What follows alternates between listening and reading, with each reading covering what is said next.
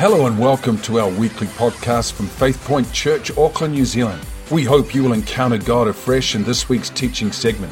If you enjoy this podcast and would like to hear more, then you can visit us at www.faithpoint.org.nz. And now for today's message.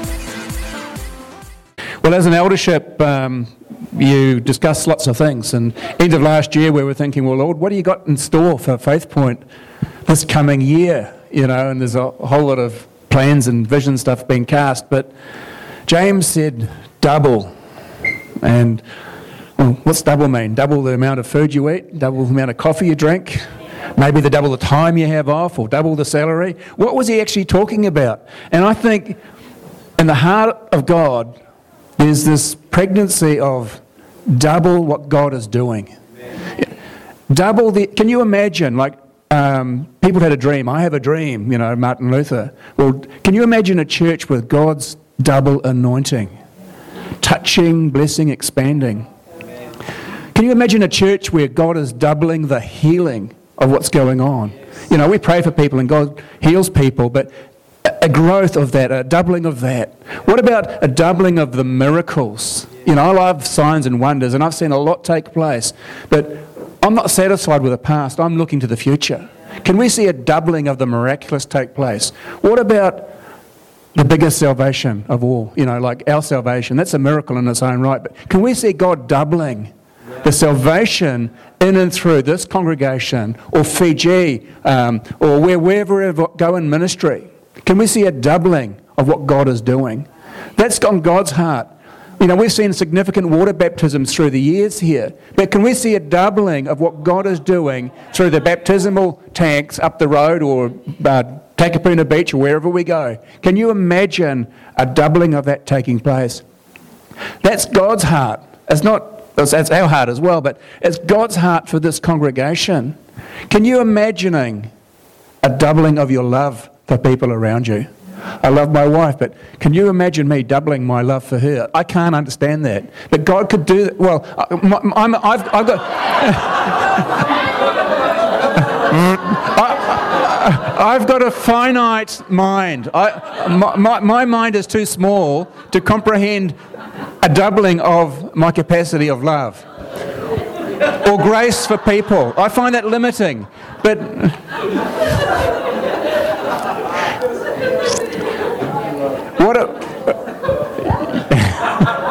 What about a doubling of our capacity for other people? You know, we've got our sphere of influence, the people we connect with, but there's a lot of ungracious people out there. They don't love us, we don't love them. But what about God somehow gratiating us with a double capacity for other people, for broken-hearted people, messed up society? Well, what about God doubling our imprint in global mission? Can you imagine that? We've got a significant imprint in global mission through the heart of this church already, which will mind blow anyone if you started to stop and analyze it. But a doubling of that impact or uh, imprint that God is already doing. So, doubling is really important. But even if we look very simply at the beginning pages of our Bible, God said to man, Go forth and multiply. multiply. Well, multiplication is doubling, but it's actually a lot more than that. You know, we need to lift our mindset that God wants to do far more than we can ever comprehend or understand. And he said to his people, Go forth and multiply. And I think that's the, the, the, blessing, the word that God has given to us. Go forth and multiply. Go forth and multiply, double what you're doing. But don't just satisfy yourself with just doubling. Go for more than that. Chris and I got married, we had two children. And I knew there was more than that, so we actually tripled.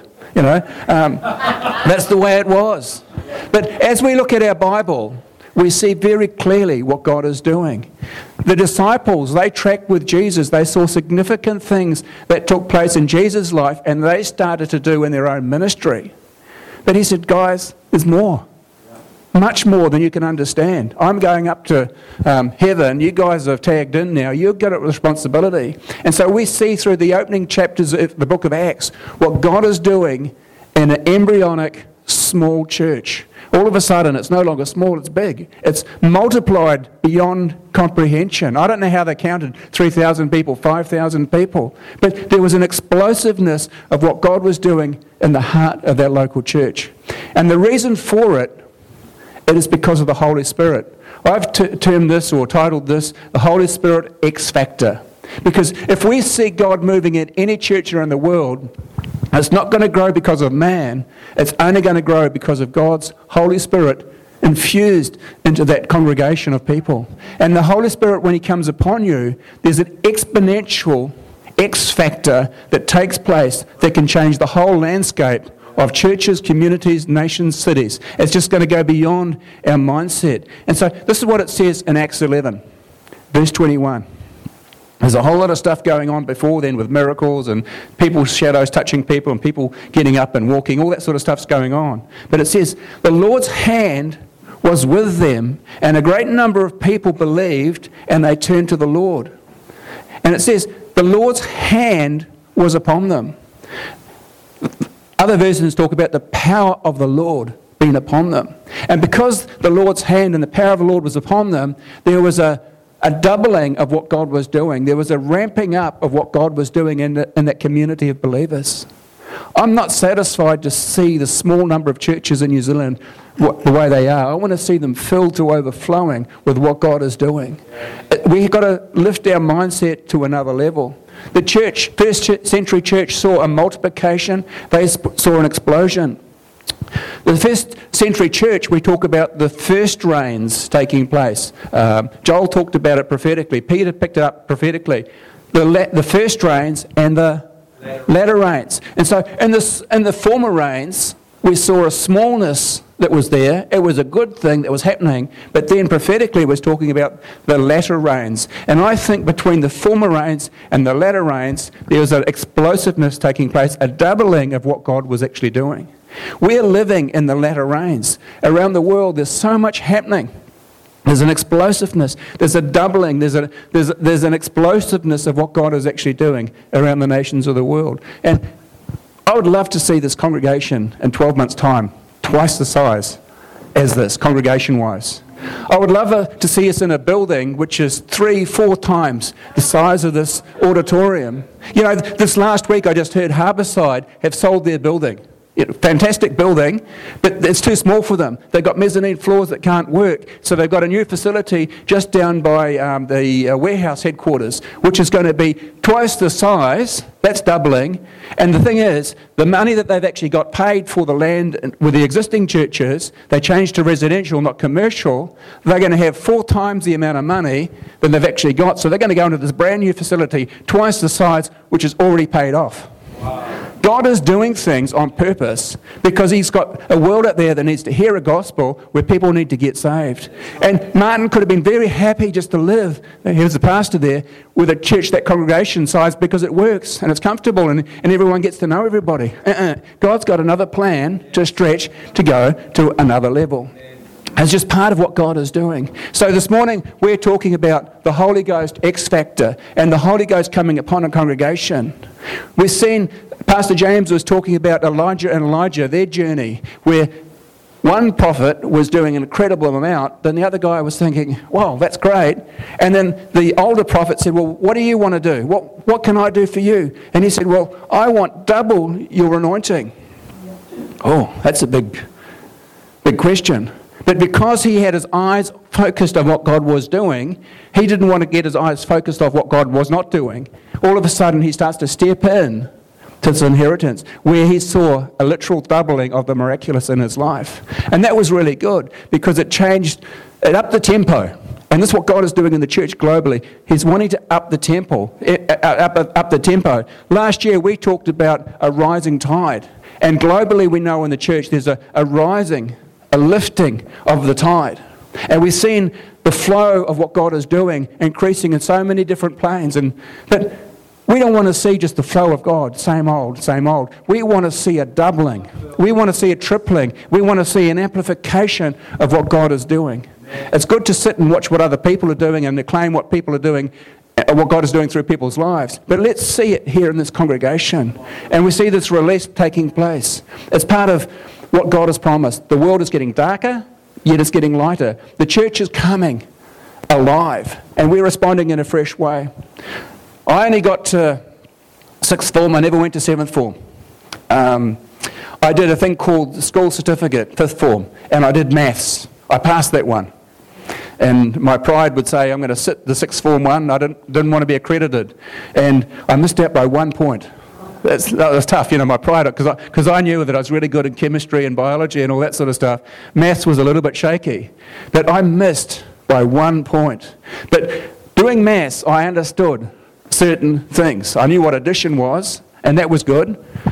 When we got into multiplication, that got a little bit more cryptic, and Pastor James gave us a math question last week. 2 times 4 is 8, um, 2 times 5 is 10, 2 times 6 is 12. That's really good because there's a growth, you know, there's an, ex- there's an exponentialness starting to take place. But I've got a business background, and I just don't want to live on a particular plane. If we can just imagine that the, the times figure times 2, and if we take it along a bit further and nudge it up, what we're actually going to get, this sign here, next, next slide, next one.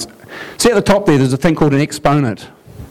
We've taken it from the bottom line, we've nudged it along, and we've elevated it to another level of reality. That's called an exponent. Can we understand God moving exponentially through what God is doing? Because this is a prophetic word, I think, that God is starting to say to the Pentecostal church around the world. And our congregation is the beginning fruits of some of this. And so we've got this exponential factor coming in. And so what's actually happening, it's not 2 times 4, it's 4 with a 2 up top, which means it's 16 now as the results. Or if we've got 5 to the power of 2 going up, we're talking 25. There's an exponential development. So where it's 6 times 2, lifted, it's now 36. It's not just 12, it's 36. Or if we look at 10 to the power of 2, it's no longer 20, it's now 100. There's an exponential ramping up of what's going on. And as I've processed this, it's like, well, two. You've got God the Father, you've got Jesus Christ, that's two of them. And we see Jesus on earth doing a whole bunch of stuff and God um, blessing people, touching people, people getting touched and healed. The power of two. That was phenomenal. The disciples walked in this phase of their life for three and a half years where they saw this combo coming place. But then God said, hey, wait, there's more. Much more. You've got to wait until the Holy Spirit comes upon you, until you receive the power from on high. They didn't understand what it was. But if we go to the next slide, you see this exponential thing where we've now got a power of three. Power of three is actually functioning on another plane again. And so if we got the um, three people, or three, to the power of three, it's no longer multiplied by six, it's now 27. Or if we got the power of four by three, it's 64. Or five to the power of three, it's 125. Or if we take just the 10, it's no longer 100, it's 1,000. There's an amplification of what God is actually doing. Now, I'm not very good at maths. I can do basic stuff. The complex stuff like algebra and all that, I can't figure it out. We can't understand some of the stuff that God is doing. Don't bother about trying to figure it out. Just let the power of the Holy Spirit engage and multiply. Let the X factor of what He is about with His anointing coming upon us and then when we look back over the last 12 years, not six years, I think we're going to see an escalation, not a doubling in size. We're going to see an exponential expansion. On the left, the right, the ups and the downs. Overseas, we talk about Fiji. That's just the first fruits into the Pacific nations. What's happening through Australia? What's happening through um, India? We're going to see an exponential explosion of what God is doing. So when God speaks, something happens. So you got this prophet, Samuel, minding his own business. God starts to speak to him, and he says, I want you to go and anoint a man. I want you to anoint him for a new thing. He's going to become a king of a nation.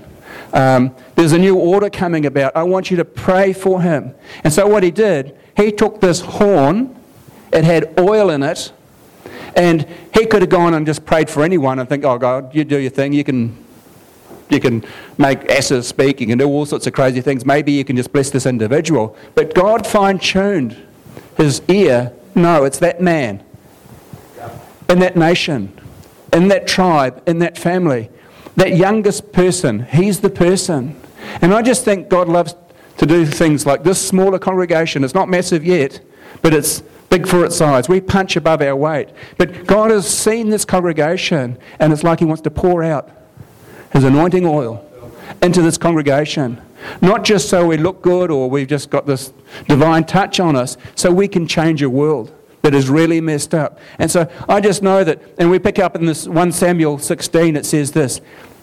So David stood there amongst his brothers, and Samuel took his flask of olive oil that he had brought, and he anointed David with this oil. And the Spirit of the Lord came powerfully upon him from that day on. There was a change because an anointing had taken place. And from that single point of time, there was an anointing, and the power of God came. And I sense that we are living in, like Pastor James talked about, we're living in a new era. And I just sense there's an anointing coming on our congregation to move us in a fresh way to lift us and, and cause us to minister and function like never ever before. Um, the God factor. You know, this prophet came, he anointed kings, he anointed priests, he anointed six people, and things happened. You know, that was great. But that was the Old Testament. What's God doing in the New Testament? This is what it says in Corinthians, 2 Corinthians, verse 4. I think Pastor James alluded to this a couple of weeks ago. In verse 7, it says, We have this treasure in earthen vessels. Yeah. That the excellency of the surpassing power may be of, of, God may be in us. Can you just imagine that? Yeah.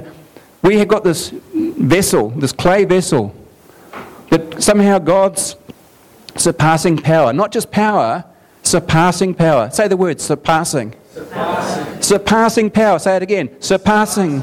We've got the surpassing power of God from heaven in our lives for a reason. Not just to be bottled up and stuck on a shelf, it's there for a purpose. And so we see God touching people in the congregations. In this congregation, we punch above our weight. Pastor James has led significant congregations. He led the Elim mission movement for a number of years. And I've worked with a number of mission leaders around the world. But what Pastor James carries missionally is actually on another level than most of these other mission directors would ever do or even dream of. You know, we've got people like uh, Richard Brunton, who shared before. He's a household name in our country. I introduced him to someone the other day and I said probably 90% of our nation would know who this man was because of Colmar Brunton. You know, the people that phone you up at six o'clock when you're trying to have your dinner. Everyone knows who they are. I, I, think he sold his company, got away from that so he could actually come into reality. I don't know. Um, I feel sorry for those people. But the thing is, everybody knows who this man is because of that company. God touched it significant, uh, significantly. And I could mention several people in a congregation that God is touching in a special way. Georgie, just a young man, you know, God is touching. Can you see a multiplication of evangelism through this young man? Not just an evangelist, but evangelists all over the show. Because he's triggered something in the spirit. Thing is, God's going to use you, He's going to use me, He's going to use Chris, he's going to use Viv, James, in a, in a unique way. This photo up here is my youngest grandson. You can tell he's a Richardson because he's got his mouth open. but what you can't tell whether he gets it from his mother's side or his father's side. but each of my grandchildren, you see personality, and you know the destiny within each of those latent lives. I, I showed Pastor James a fish we caught last week we had a fish twice the size of that boy caught off Kauai last week. You know, on a different plane. We're talking doubling here, okay? And so I can see this, this thing on a different scale. Thing is, we have this treasure in earthen vessels, and God is an intentional God. He wants to put something in each of these vessels for a reason. So if I had a milk bottle, and I do, it's not full, what would you put in this? Milk. It's, it's not rocket science, is it? We can all figure this out. Even Diana's got this one. Yeah, we put milk in the milk bottle. Or if we had a water bottle, what would we put in the water bottle? Water. That's not rocket science either, is it? Or if we had a Coke bottle, what would we put in a Coke bottle? Rum. Okay, George. you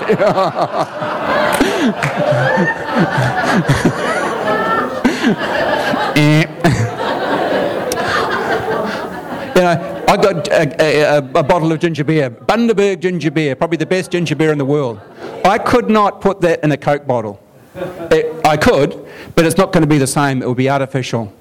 But each of these vessels is designed for a purpose. We've had communion before. A communion cup is designed for communion. It's for a reason.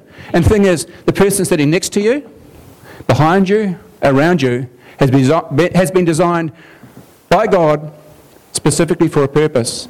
And He wants to put something in our lives. It's Him to change your world. These next people here, these funny looking people here, you may not recognize the guy on the other end here because he's not wearing his calf, his calf length boots or his tight leathers. But each of these vessels here, some of them might be full, some of them might be cracked, whatever. But God wants to pour His Spirit into each of these vessels. Why? Because there's a purpose and a mandate for each of these lives. But can you imagine God doubling the spheres of influence that each of these ones have, or the people sitting in your pew has this year? We're doing a lot already, um, far too much probably in some respects, but God's got an agenda far bigger than our own. But can we just see the multiplication of what God is doing here? It says this in Genesis 2, verse 7. Then God, the Lord God, formed man out of the dust of the ground. He breathed life into the, uh, life into the man's nostrils, and he became a living person. So somehow God took this clay out of the dirt, he fashioned something, and he poured his spirit into these clay vessels. Not just to sit in the ground like terracotta warriors, but to change the world. The Holy Spirit, He's the potter, we're the clay, and He's designed us with intent, intentionality. And each of these clay vessels has to get right with God, desperately has to get right with God. But you need to understand that these clay vessels are designed for the Holy Spirit.